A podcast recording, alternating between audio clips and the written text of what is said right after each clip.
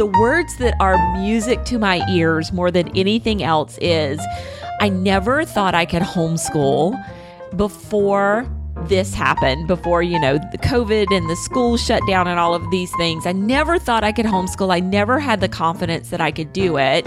And what having my kids home did for me was show me that I absolutely could. I absolutely could be a homeschooler and I really like it and I'm going to keep on homeschooling. And that's what we are going to be talking about today on this episode of 10 Minutes to a Better Homeschool. Hi, I'm Pam Barnhill, and I have helped thousands of homeschoolers create doable systems, beat burnout, and bring more joy to their homeschool days. Welcome to episode three of the 10 Minutes to a Better Homeschool podcast.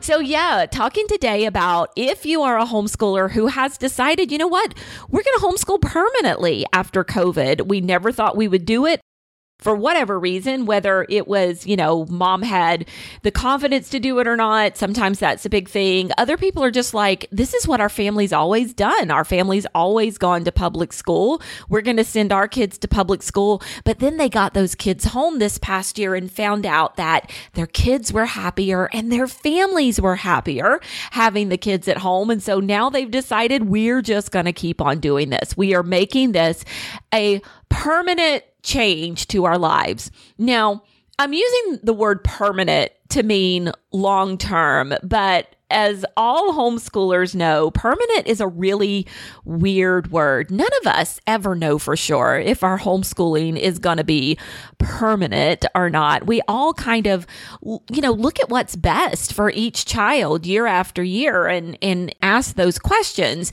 So, permanent homeschooling for you could mean for the next five or six years, and then maybe a kid does go to high school. But when, when I'm using the word permanent here, what I really mean is long term homeschooling. Like this is going to be the de facto lifestyle for our family that our kids are going to stay home and homeschool instead of sending them back to school, even when the world opens up, if it does or does not ever go back to what we considered normal. So that's what I want to talk about. So, how do you make this decision to do this? And, you know, th- it's really a simple decision to make. If you are enjoying homeschooling, if you're enjoying being with your kids, if you see differences in them that you would like to keep, then I think it's an easy decision to, to permanently decide you know, to make that switch, the first question you have to ask yourself is what is the difference between homeschooling and remote learning? And I cannot stress how huge this question is. What is the difference between homeschooling and remote learning? And how big is this question? So big because they are not the same at all. Remote learning is all about doing the curriculum, doing the lessons that someone else is providing for you rumors that I heard was it was putting kids in front of a computer, even very little kids, for hours and hours at a time because they had to mark time. They had to put in so many hours and that it was excruciating. And the wonderful thing about homeschooling is you choose your own curriculum. And I know that can be a little scary, but you choose your own curriculum. You get to decide what subjects you're going to learn, and you get to decide how many hours you're going to spend doing it. Because even in states that require you to track a certain number of hours, remember everything your child is doing, especially when they're kindergarten and first grade, is part of learning. And so you can count that as part of their learning hours.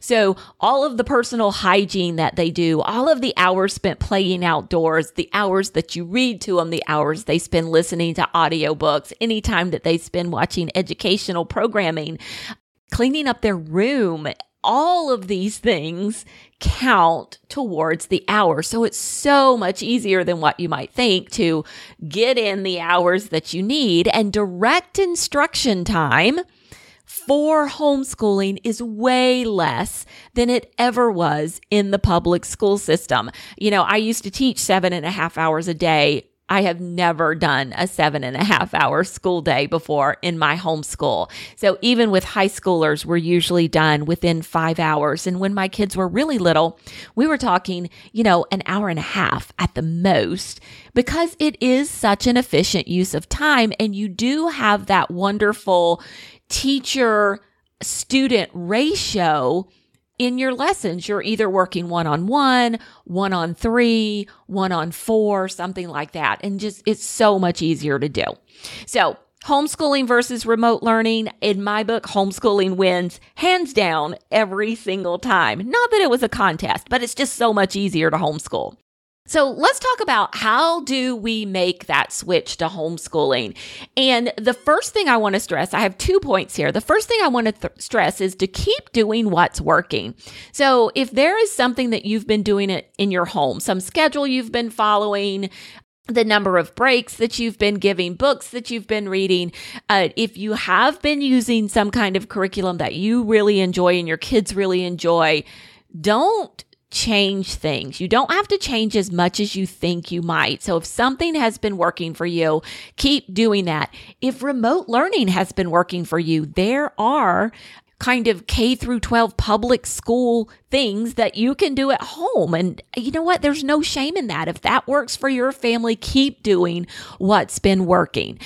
Then the second thing I'm going to suggest you do is start embracing your freedoms. Start branching out and think differently about education. Start thinking about other ways to do things other than this traditional model of education that you grew up with. Because I'm here to tell you there are so many other models of education out there. There is one model of education that is used in United States schools and that is taught in United States schools, public schools anyway.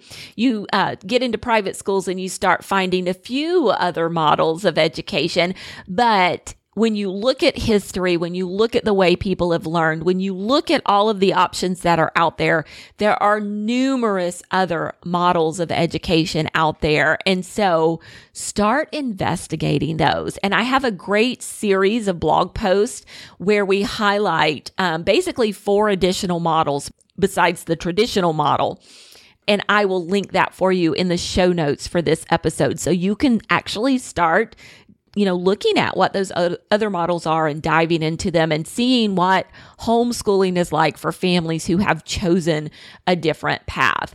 And then finally, let me give you five resources that I think are actually really helpful as you move from eh, maybe we can do this into oh goodness, this is what we want to do. We really want to homeschool permanently.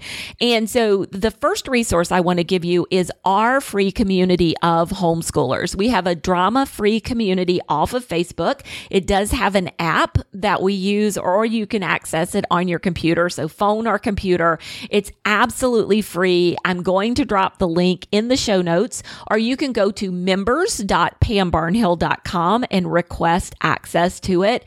And it is just a fabulous, wonderful place to connect with other people who are homeschooling, who love homeschooling, and who want to be the best homeschool teachers that they can be. So that is a great resource for you.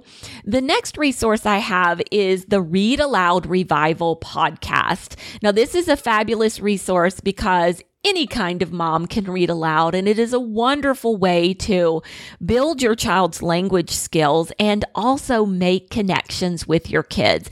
And this is not just for little kids. We're talking about reading aloud all the way up until the time that your kids are teens. And there are definite research based reasons to do that. So do go check out the Read Aloud Revival podcast at readaloudrevival.com. The next thing I have for you is a paid resource, but it is a really good one. It's called Homeschooling with Purpose. And what this is, is a 14 module video course that really walks you through the basics of getting started with homeschooling. So it takes you from making your homeschool vision all the way through oh my goodness, how in the world am I going to get meals on the table and get the laundry done when now so much of my day is taken up with homeschooling? And so, homeschoolingwithpurpose.com, it is a fabulous course that walks you step by step through how to do that.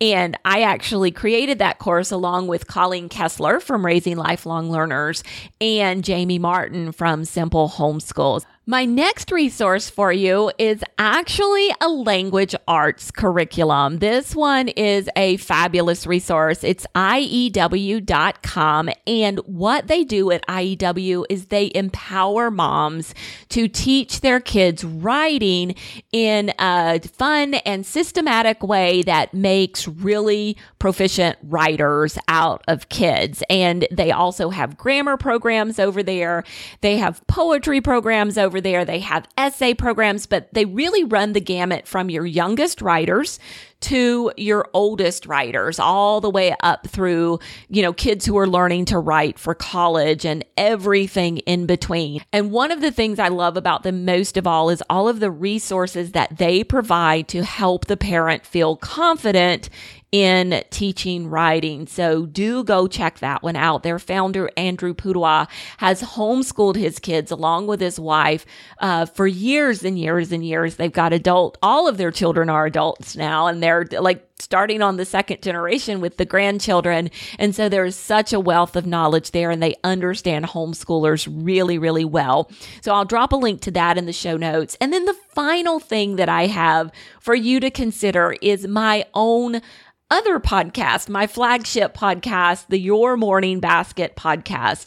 I would encourage you to check that out because that is going to do a few things for you. That is going to help you learn to combine your kids so that it can be a more efficient use of your homeschooling time.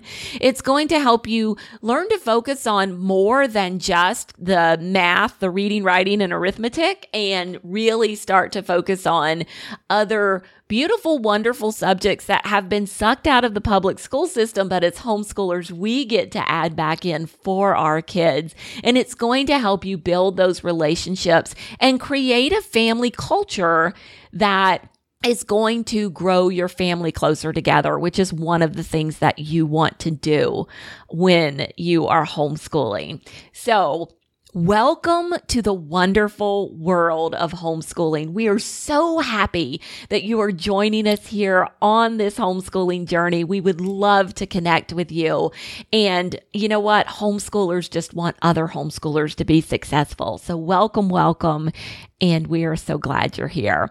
Now, I'll be back again next week. We're going to be talking about probably one of the hardest things about homeschooling, which is getting started in the morning. Sometimes there are some issues with that. So, I'm going to be back with some tips on how to do that well. And until I'm back next week, keep on homeschooling.